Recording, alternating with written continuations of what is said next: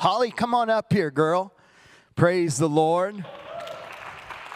We are blessed to have Holly and Lori. They are with Spirit of God Ministries. And we saw some people, you know, you've got people that drove three hours to see you today. Hallelujah. If you're here to see Holly, wave your hand up in the air. So, everybody, welcome Church on the Rock. The people that came just to see Holly, amen.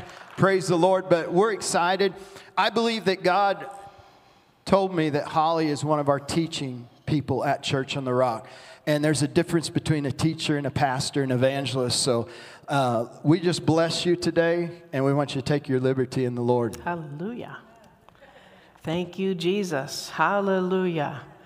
So glad to be here. I love you guys. I don't know all of you yet, but God has put a love in my heart for this church. You know, this church is different than other churches. Did you know that? It's not the same. It has something. It has something God has planted. You know, not every church is planted by God. Did you know that? But this one was. So, you know, be careful how you handle, because that's holy, right? Be careful how you handle the holy things of God. When God plants something, it's His. So be very careful what you say. Be very careful what you pray, right? So Brian asked me to talk about awakening, and uh, I said yes you know, without thinking all that much about it. and I knew my calendar was free, but as I began to talk to the Lord about it, let me just say that awakening is probably my favorite awakening, or we could say revival. I have always used those words interchangeably. Some people do not, um, but I do. And I, that has been for me my favorite subject of all time, but also probably my sorest subject. When I was very young, something happened to me. I was serving the Lord, and there was something in me. And I knew there was something more, but I couldn't explain it, and I didn't have words for it. I was hungry for something more. I went to a great church, loved the Word of God, loved the preaching. It became my family, but I knew there was something more, and I knew there was like, there really was a God shaped hole in my heart, but it didn't get filled fully when I got born again. There was still something else missing. And you know, I began to cry out to God and say, I don't even know what it is, but there's something more. And that's called the heart cry. When there's just no word, you just know there's something more. And I believe, whether you're aware of it or not, I believe every born again believer has this, this God desire. And you know what we do, what I did, we run around trying to fulfill it with other stuff because we don't know any better. You know, some people do it with, you know, decorating their home or, you know, buying a farm or whatever your thing is. And mine was I became an adventurer. I went on all these rock climbing, hang gliding, you know, hiked over the Chilkoot Pass from Alaska into Canada, crazy stuff, looking for something. And it was all fun, but fun, and I could have fun for a living if someone would just pay me. I love fun. But what I found was it was fun for a moment, but it didn't fill the hole. I've tried relationships. That was great for a moment, but it didn't fill that hole. And I began to take trips, you know, vacations, do all this stuff. I worked hard. Everything was, was good. My life was very, very good, but nothing filled that hole. And I came across a person in my, in my 20s, and this person, you may have heard me talk about her before, but this person was a woman preacher back in the day when women preachers were, you know, and what happened was this woman she didn't come from the church, she came from a drug culture. She'd been a drug addict, and she had no hope. And she was working in a, in a casino in Las Vegas, wearing a little outfit, you know, the outfit, right? And she was ready to kill herself because her life had no hope and she couldn't get free from the drugs. She had never heard the name of Jesus except as a swear word in her life. She grew up in a house where her dad said to her, he said her name and said, You need to keep your figure because that's how you can make your living when you get older. That's what he told her, you see. And so what happened to her was she, uh, she had gone six doors down the street and, uh, and across the street to borrow a cup of sugar one day.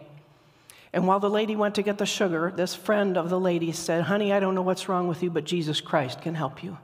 And she thought, What does that mean? And she got home and she was going to kill herself. She went upstairs. She was going up, upstairs to kill herself. And she heard a voice say, Sandy, if you call on the name of the Lord to be saved, you'll be saved. And she thought, that's a scripture. And she thought, is the radio on? She checked, no, it wasn't on. She heard it again Sandy, if you call upon the name of the Lord to be saved, you'll be saved. She went to see if the TV was on. No, it wasn't. She went upstairs.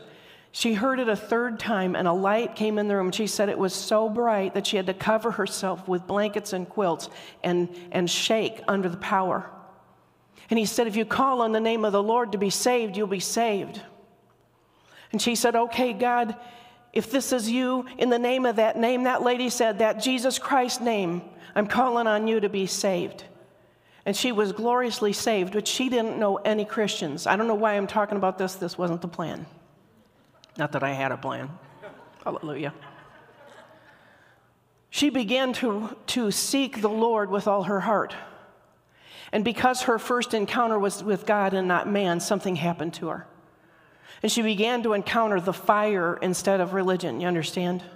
A lot of us have to get rid of some of the religious stuff we grew up in to find Him.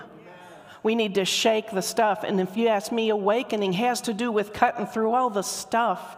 The, the, we have to have some form and function, I get it. But if that becomes God, we're in real trouble. And she began to seek the Lord. And she thought she was the only Christian, so she thought it was up to her to win everybody else. so she would stand on the corner on an orange crate and preach and win 75 and 100 souls a day. She got all the busboys saved in the casino. I could go on telling her story, but, but what I want to say is she preached like her hair was on fire. She carried the fire of God. And the reason I'm saying that is when I encountered it, I began to burn on the inside. And I thought, this is what I'm talking about. This is the thing that I hungered for. It wasn't some better relationship, it wasn't some better church, it wasn't some better trip with more fun. It wasn't even some accomplishment, because I'm big on accomplishment, you know, boy, howdy. I'm, a, you know, way too accomplishment oriented. But when I encountered the fire of God, something happened, and I said, I'm, I'm pretty much ruined for anything else. Something happened to me. You know the song, it says, The things of earth grow strangely dim. More than that, I didn't care about them anymore. I didn't care about any of it. I didn't care if I had a house or lived in a tent. I didn't care if I had a car or walked. I didn't care if I had a job. I didn't care about anything. All I cared about is that's the real thing. This is not. That's the real thing. And it's like it cut through all the stuff, and I realized it's about Him. And we haven't really seen Him, we've seen a mere shadow.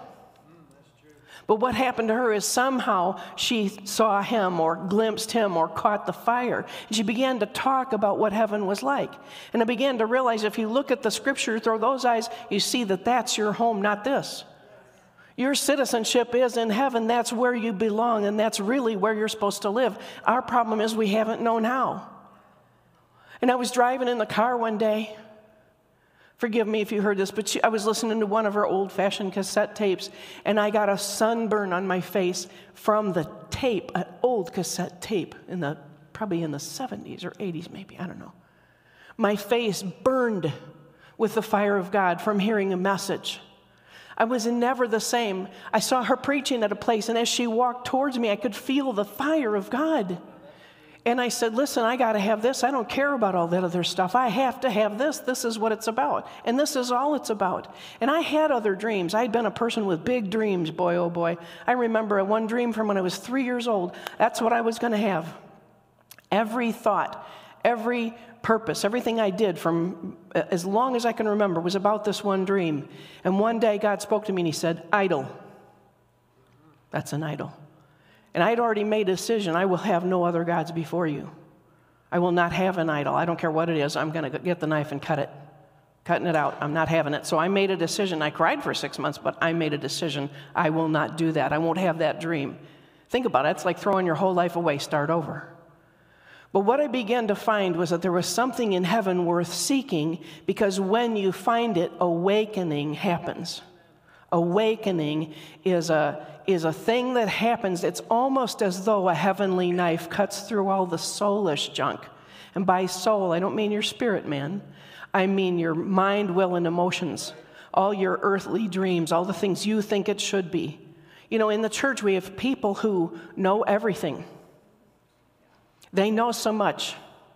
They're always telling everybody how to do it. But you know, when, wake, when the Great Awakenings, one of the, if you study awakening, you can study the revivals throughout history. They all have certain earmarks. They all have certain things that happen when God shows up at the meeting. And one of the first things that happens is people begin to repent. They begin to realize, I don't know anything. I don't, you know what the Bible says? If any man thinks he knows anything, he knows nothing yet as he ought to know. When I saw that scripture, I said, Well, that's the first thing I need to know is that I don't know nothing. Pardon my English. But he knows everything. So if I can exchange my know nothing for his knowledge, now I'll have something I can do. If I can trade in my, I think it should be this way, for his, it really should be that way. But that involves me trusting that he knows more than I do. That involves me knowing that he is God and I am not. That he has all knowledge and I don't. And that's a lifestyle. So I, I want to share a couple of personal awakenings in, that have happened in my life before I talk about great awakenings. I hope that's how much time I have left and not how much time I've talked. Hallelujah. There's a woman here, her name is Lori. I'm going to rat on her today. She came into a meeting. Now, she had been born again. She was a church goer. She went every week. She to some extent loved God, but didn't know a lot about Him. Uh, she'll tell, she's going to tell her, her full story next week in the evening, and it's a boomer. you don't want to miss it. She came into a meeting and saw Jesus. She encountered him for the first time. She had been born again. She believed him. She knew he was God. Believed she was going to heaven when she died. But she came into a meeting and encountered him over the course of some weeks, she was healed of five different physical maladies because her hunger level, she kept seeking God. She wasn't seeking healing, she was seeking Him. She got healed of five or six, maybe different things, I don't remember. But she developed a hunger, and she was sharing her story yesterday. I wasn't even thinking about sharing this, but we were sitting with a friend. She was telling her story, and she said, I was born again, but I woke up. I was born again, but I woke up. In other words, I had an awakening. Yeah. Lori got hungry and thirsty. Yeah. Here's something interesting. We preach a lot of the same stuff everywhere we go, but the reactions, if I had 999 people in the room, I'd have 999 different reactions. Some people's reaction would be, that's nice, Holly. Some would be like, really, is that true? If that's true, I want to know more. But some people are like, I will pay any price to get that. That's how I was when I first heard about it. I will pay any price. I literally said, Don't say this unless you mean it. I will die on any cross if I can have that. If I can have you, God, in your presence, I will do anything, anything. And that was, that's not a one day thing, that's a life. That's a lifestyle. I will do anything if I could have that. I won't say I've successfully attained it. In fact, I'm not fit to talk about awakening. I don't know if any human is. Because the first thing that comes upon you, one man brought revival to the Zulu tribe. Amazing revival, amazing. But he said the first thing that happened was when he was awakened, he realized it wasn't about getting them to repent. He said, I'm the one that needs to repent. I'm the one that has to change. I have to change. Another thing that comes upon people is people begin to apologize to one another, forgive one another, and ask forgiveness of one another. They say when the presence of God comes, and we have had this occasionally, but not as much as I want. Sometimes people would begin to weep in the service, sometimes because they were seeing their own sin for the first time. I'm talking about born again people. You know, I love the message of grace, and I preached grace for years and years and years. I love it, but I'm going to tell you something. If grace, if it means that we don't ever have to change, it's not the full message. True grace helps you change. True grace helps you want to be different, want to be more. Because listen, one day, whether you know it or not, we will all be awakened enough to see Him as He is. And I don't want to say then, oh, I wish I would have. If I'd have known this, I'd have changed that. I wish I'd have prayed more. I don't want to do that. I want to do it now. I want to know now. Deal with me now, God. Confront me now, God. So Lori was like a, a complete. Now, I didn't know this because she never said two words put together. I didn't really know Lori at all. She was quiet. She came and left and came and left, very quiet. But what was happening was she was pounding heaven with prayer day and night. She was fasting. She was seeking God with all she knew. And she came one night to a service. She was standing in a prayer line, and I saw lightning come out of heaven, a bolt of lightning come out of heaven and hit her. She went flying. Now, you might not believe in people who fall over. I'm one of those people that I ain't falling over unless it's God. Okay, so I, it doesn't happen to me often. You, you ever see a church where everybody falls over? Well, it would be everybody but me, just telling you. It has to be pretty strong, but this struck her. It was like lightning from heaven. She went flying sideways and was gone for, I don't know, probably 45 minutes to an hour. She didn't talk about it for months, but she had an encounter with God where she was taken to heaven. Now, Paul talks about it. There's people who, won't talk about it. It's usually, if you ever see somebody who's had the encounter, they can't talk about it without crying. A lot of times people just can't talk about it for sometimes years. I have a friend, he had an encounter, and the only reason I know is his wife told me, and he will not talk about it. Because some things happen. One day a guy said to me, Tell me what's God, what God's teaching you. Well, there's some things I can't. Because there's some things you get from God that are holy and they can't be touched by human hands. And if you try to say it, it'll come out wrong. And it won't, won't be understood. Things of the Spirit can't be carnally understood. Some of you are like, oh, I don't like this stuff. That's okay. That's okay if you don't like it. You, you get a choice. God always gives us free will. But a true awakening brings something that says, I can't do without Him. I can't do life in my own right. Listen, we get one shot at this thing. One shot. You get one time through life. You know what the Bible says? It's like your life is like a vapor, and then it's gone. And whether your life was long or short, and whether you had a healthy life or a not healthy life, the day comes when we will see Him. And I'm going to tell you what happened. Isaiah had an awakening. Isaiah was a prophet of God already. Think of it. So he was not even an ordinary believer, he was a prophet. Called to the nations, spoke for God, a God speaking through him by the power of the Spirit. And yet, he had an awakening. He said I, in Isaiah 6, I saw the Lord. And he was high and lifted up, and his train, the train of his robe, filled the temple. And immediately repentance hits him.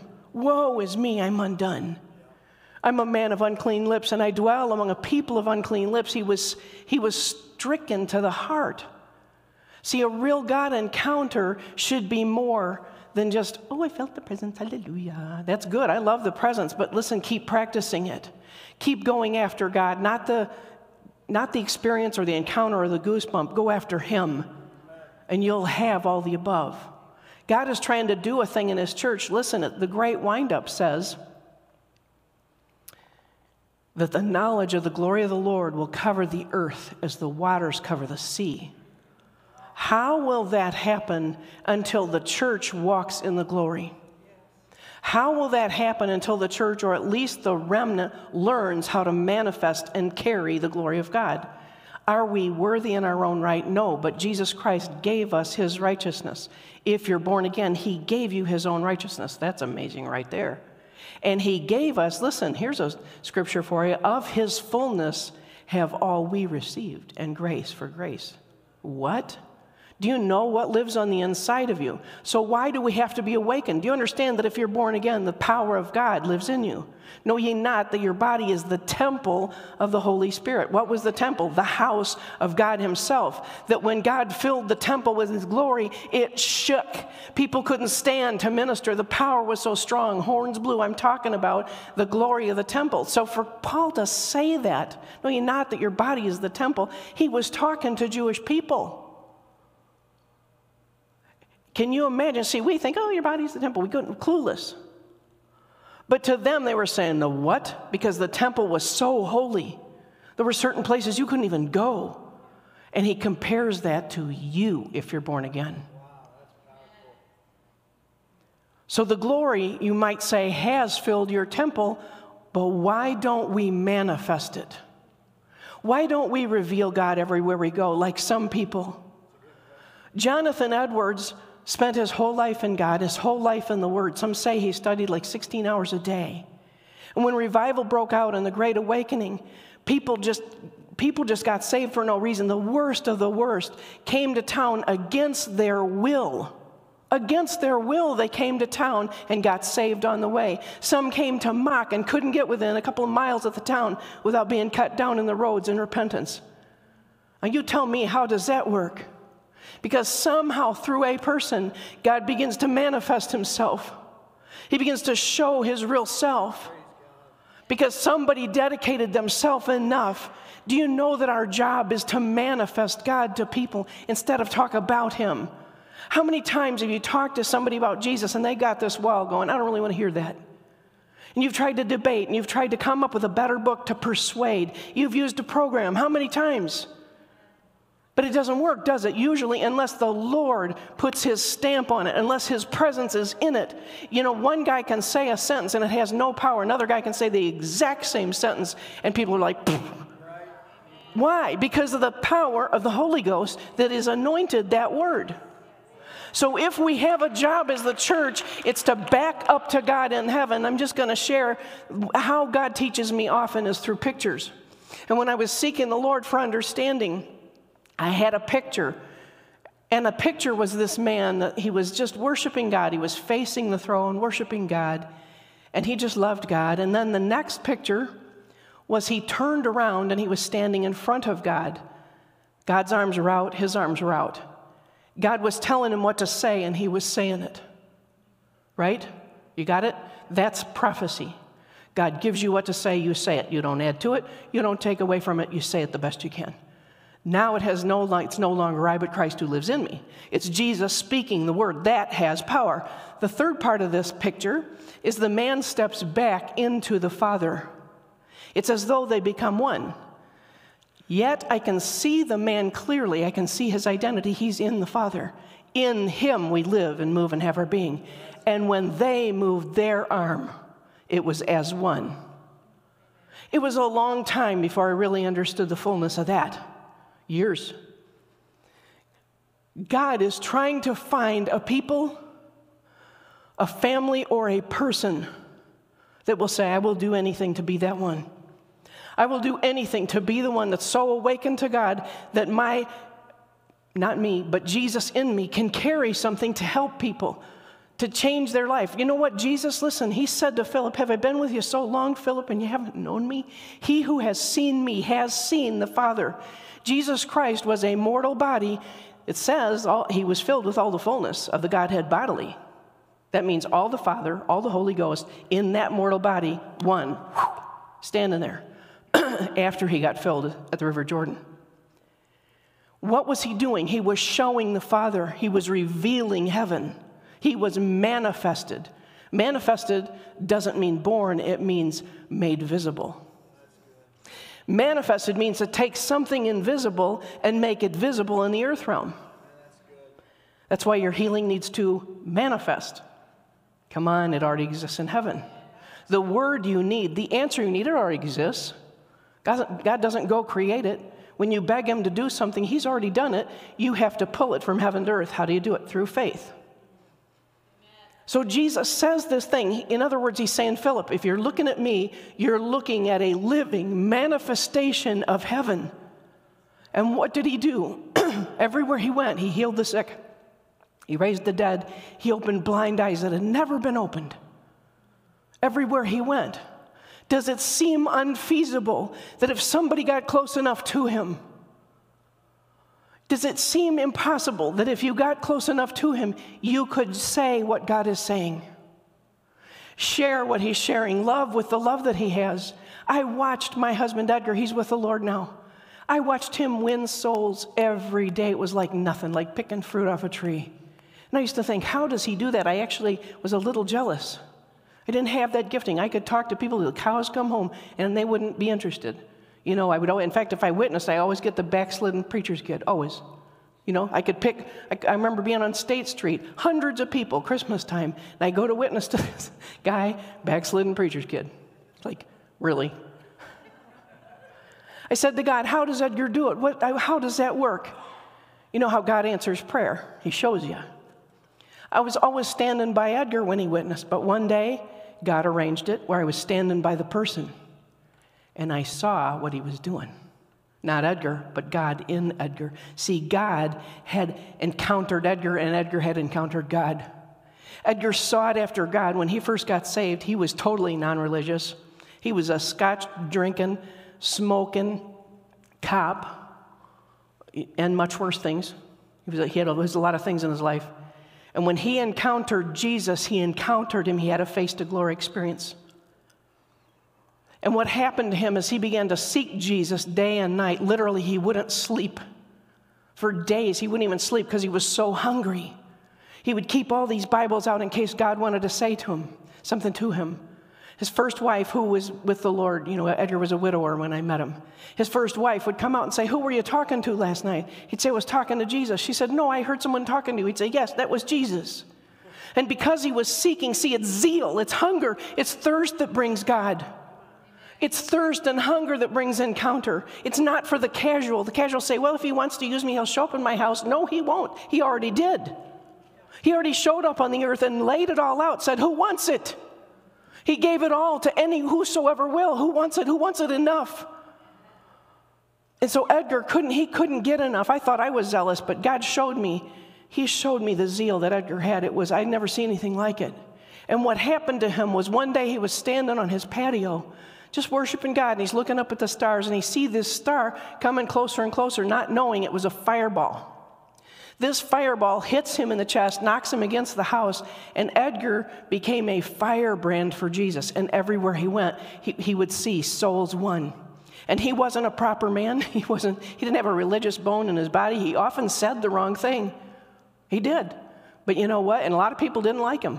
Hallelujah but he carried the presence. And if you were ever in a meeting, Lori said one time she stood at the end of the line and she all she couldn't even see Edgar. All she saw was this ball of light walking down and people flying. I could tell you stories day and night about that guy. But what I saw this day when I said, God, how is he doing that? I was standing by the person God arranged that, and I saw the love of the Father pour through his eyes. And for that moment that he was talking to that person, he wasn't telling them because it was his Christian duty. He, he had a fervent care. He didn't want them in hell. He wanted them to know Jesus and to go to heaven. It concerned him. And the love, he had the love of a father or a grandfather, but the love of the Father pouring through his eyes. I watched atheists get saved. I watched people say, I don't. I remember one day he said to a woman, do you believe in God? And she said, Not hardly. And I thought, Oh boy, now there I'd have walked away. Not Edgar. He got a hold of her hand. He says, You know, the hand you're holding was burned off, and God grew it back. He gets a hold of their hand, he wouldn't let it go. And he began to tell his story, and her face is like, You're weird, get away from me. Now, see, Edgar could not read body language, didn't know, didn't care. That's good, that's evangelistic, right? Evangelists don't know and don't care. And they'll say stuff that's just like, I can't believe you just said that out loud. Happened all the time. I'm the polar opposite, very sensitive to people, so I know exactly what your face is saying. okay? So here's me standing back going, oh dear, oh dear, oh dear. Praying and praying, oh, don't, don't, don't. Her face goes from, you're just weird, get away from me, to, are you for real? Now, this goes on for about 20 minutes. We're in a crowd of all these people. She's at her job. This is not proper. Edgar doesn't care. He keeps talking. I watch her face begin to say, Boy, I, I wish I could believe what you're saying. I watch it change. He just keeps talking, telling his stories, talking about Jesus and loving her. She's about 19. Pretty soon, at the right moment, he said, Would you like to receive Jesus in your heart? And these tears start pouring down her face. And she says, Yes, I would. She walks around the counter to hug him. I watched it happen. What happened? God manifested himself through eye gates. Your eyes are the window of the soul. That's what the Bible says. Let your eye be single so your whole body's full of light. If your eye is, you know what, we're too double focused. We want God and church and home and all the decorations. I have a friend, oh, I got 40 seconds, hallelujah. I have a friend, she's a pastor's wife, wonderful woman of God, and this is her story. She cared about the carpet and the, the videos and all the colors, and she just, you know, that was her thing, getting it all right. And one day she found out that she had terminal cancer. And she said to God, you know, it was, they were, they were giving her zero, they didn't have anything they could do.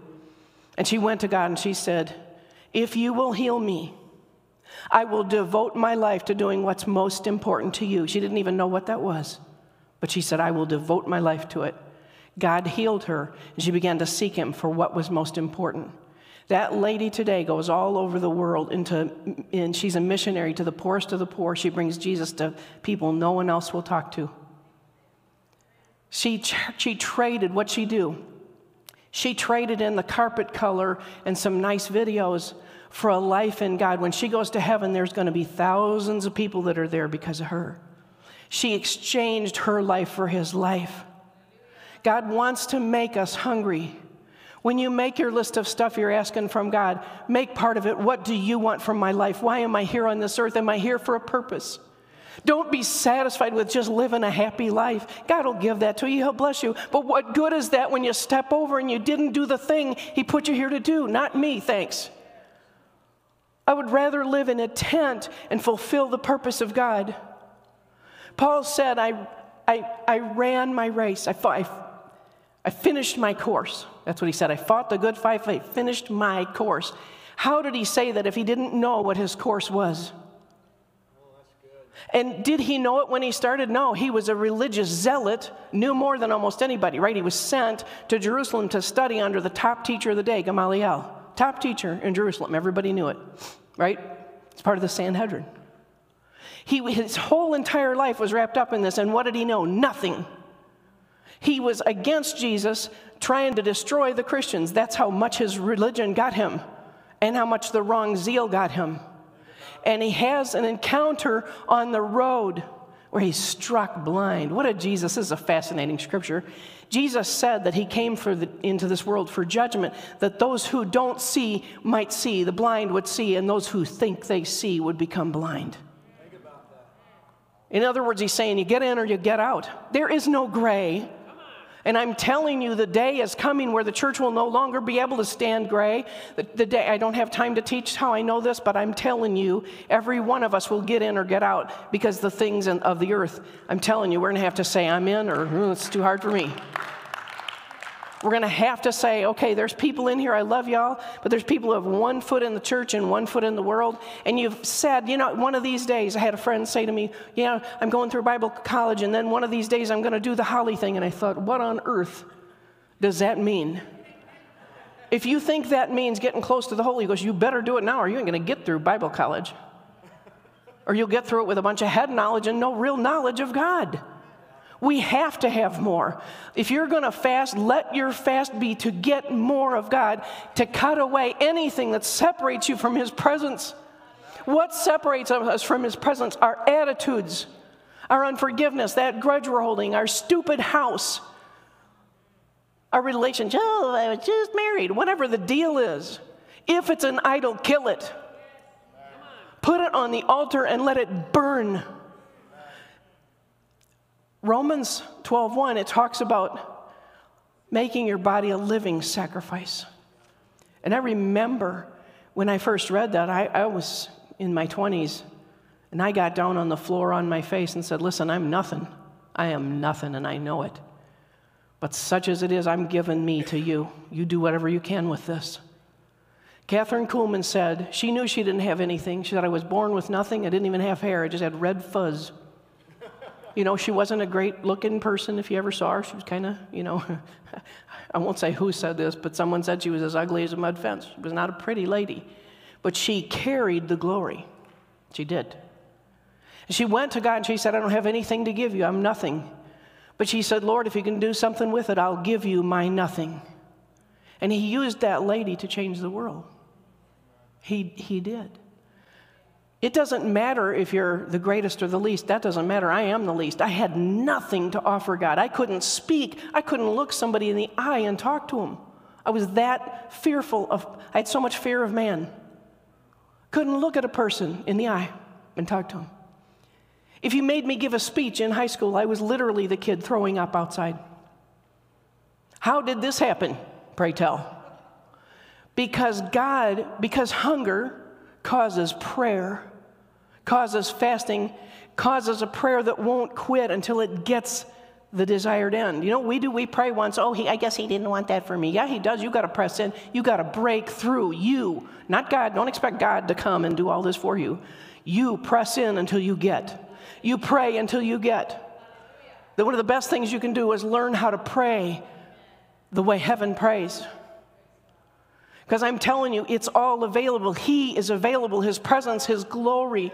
Now, we never ever take His glory or touch His glory. We never pretend we did anything right. I did nothing right. God uses us in spite of us, not because of us. That's a fact. But God wants to use every person. I'll close with this. There was a kid in one of the revivals, four years old, four, and he got touched by the presence. And everywhere he went, souls were saved. The worst sinner in the county got saved, radically uh, delivered from alcoholism, and he was like a mean guy and a fierce guy, and everybody was afraid of him. And this four year old boy told him the gospel, and he was smitten with the presence of God. He was overtaken. He went into his job, and they said, What happened to you? Because they'd been trying to change him for years. They'd even tried to witness to him for years, but they didn't have the clout. They didn't have heaven on the inside, right? They didn't have the juice from God. But this little boy had come into the presence and shared it with this rank sinner, and this guy changed. What would happen if we could become a people that carried the presence? What would happen if we became a people that were so in tune with heaven where we're going one way and he says, Stop, go a little bit left, talk to that lady in the pink shirt? Okay. Can we get so close to heaven that we can hear what he's saying? Yes. Can we get so close to heaven that we can feel his heartbeat? Yes. I, I, remember when I came to understand this, I knew I didn't have the ability, I didn't even know how to do it, I didn't even fully understand it. But that lady who preached like her hair was on fire, she said, I don't know much, but I know one thing. There's a high road to success, and it's called the walk of the Spirit. And I remember saying, I don't even know what that is, but I'm going to spend my whole life finding that out. I'm still finding it out. There's no there, I got there, or there's no there. But ever increasingly, we walk in it, ever increasingly, because we won't quit, we won't give up. And if we lose our hunger, and it happens, sometimes you lose your hunger and thirst, a wound, a scar, stuff happens. Everybody, everybody has that. But what you do is just say, God, give me hunger and thirst. Heal my wound. I don't want to quit. Make up your mind you're going to live for Him. Hallelujah. Oh, glory. Come next week if you want to hear uh, Lori's, uh, you know, she's got something to say. She's going to be here next Sunday night. I'll be here too, but she's talking. Hallelujah. Brother, anything else? I believe I am. You know what I'm going to have? Can I have him do a proclamation? Now, not everybody may want this. If you don't want this, you don't have to say this prayer. But if you would like to go farther with God, one of the things that set, helps set your course is a proclamation. If you feel like that, I'm going to have you say this with me. Father, in the name of Jesus, I know there is something more. I know you are a God who rules heaven, and you want to manifest yourself in the earth. You want to use your people, even me. Father, help me to seek your face until I find you. In Jesus' name, amen. Hallelujah. Praise the Lord. What a way to kick it off, amen. How many hungry people we have out there? I am hungry. I am hungry. You know, I hope we don't settle at Church on the Rock for a form of religion. I hope we don't ever settle for just religion or just a place to go and some friends to see. I hope we don't settle until we encounter God and His power. You know, when I was, I had 17 years in the church at Sunday school every week, at church every week. But at 17 year old, I had one of those encounters, and I've never been the same since. And the neat thing is, it just doesn't have to be a one time encounter, it can be multiple encounters. You know, Holly was talking about how Lori, how the fire of God, how did she say how the fire of God came upon Lori? How did you say that? Lightning hit her. Guys, I'm not kidding. I went out to uh, Colorado last year to Holly and Lori's conference. In fact, they're having another one in February in Naples or north of Naples, and you can go to that. You can sign up and go to that. But I went out to Colorado and I had another encounter uh, like I did when I was born again or, or came to Christ. And I had had some hurt and some things in my life, some fears and things in my life, and I didn't really know how to get through that. And I said a couple days and I just heard the word, but then one day I, I went up to the front and I sat down in the chair, and I'm telling you, Lori prayed for me.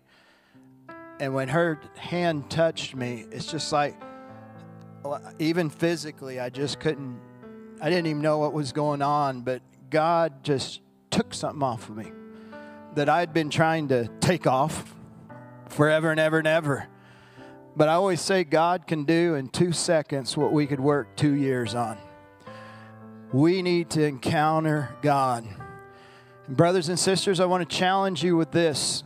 Starting next week, again, get, get your commitment card, get ready, start anticipating and looking forward. Um, I went to a church that had like 10,000 people, and this person would do crusades all over the world. And one day he was in a church, he was in our church, and there were about 10,000 people, and we were listening. And he was like, put his mic down, and he said, You know what?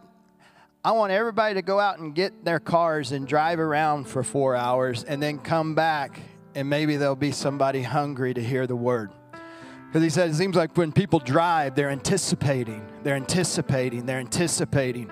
And guys, I want you to anticipate something happening starting next week. I want you to anticipate this week. I want you to start asking God. I like how you said that, Holly. Asking God what you want to do in me. That was hitting me hard. And guys, when we start our fast next week, um, New Testament fasting is different than Old Testament. New Testament fasting is a celebration of life. It's not begging God to forgive you or begging God to do this, it's a celebration. But New Testament fasting is simply creating a space or a hole for God to fill. So, right now, with every head bowed and eyes closed, I just want you to say, Lord, I create a hole, an opening, a God sized hole that only you can fill. And Lord, I have set my face and I've set my mind, I've set my heart, I've set my body that I'm going to give full, my full to this. And I'm expecting, Lord, that your full's coming to me. I'm expecting that encounter. And Lord, I pray that you will change my life, my family's life, our church life, my neighborhood, and that you would brand me with your fire in Jesus' name. In Jesus' name. If you want that, just say, Amen. I want that. Praise the Lord. Well, we're going to close today. Um, I want to, uh, I had a couple things. I, we're getting so many new people. If you're new today and you weren't invited or didn't hear about it, Carmen and I are going to be on the third floor. Um, what time is it right now? 12 hours. We're going to be upstairs in about 15 minutes. We're going to be teaching an hour class on Grow Steps 1 and what it is, is it's an introduction to Church on the Rock. So if you came today and you're like, man, I wasn't even planning this, um, hey, it's still early. Let's go to that. If you hit your wife and I mean, we got we've got plenty. We got plenty of books. We got plenty of food. You can show up uninvited today. Right now, we've we've only got three or four people, so we have plenty. A good sized class is like ten or twelve. So come today. Come today and you'll learn more about Church on the Rock and the vision of this church, and if you want to be more involved in the church. And last but not least, next Sunday night, Holly will be here, Lori will be here at six o'clock. It grows every every it's every month. Second Sunday? Usually we're gonna change it in February, aren't we? What's that date in February? We don't know it yet I think it's the third one. We'll let you know. We'll let you know. So, next Sunday night, let's stand to our feet. Father, we bless this congregation. We bless this people. Lord, we thank you that we're here healed spiritually, emotionally, and physically. And Father, we go out in the name of the Lord in your full power in Jesus' name. Amen. God bless you as you go today. Again, if you want to come to class, we'll start in 15 minutes.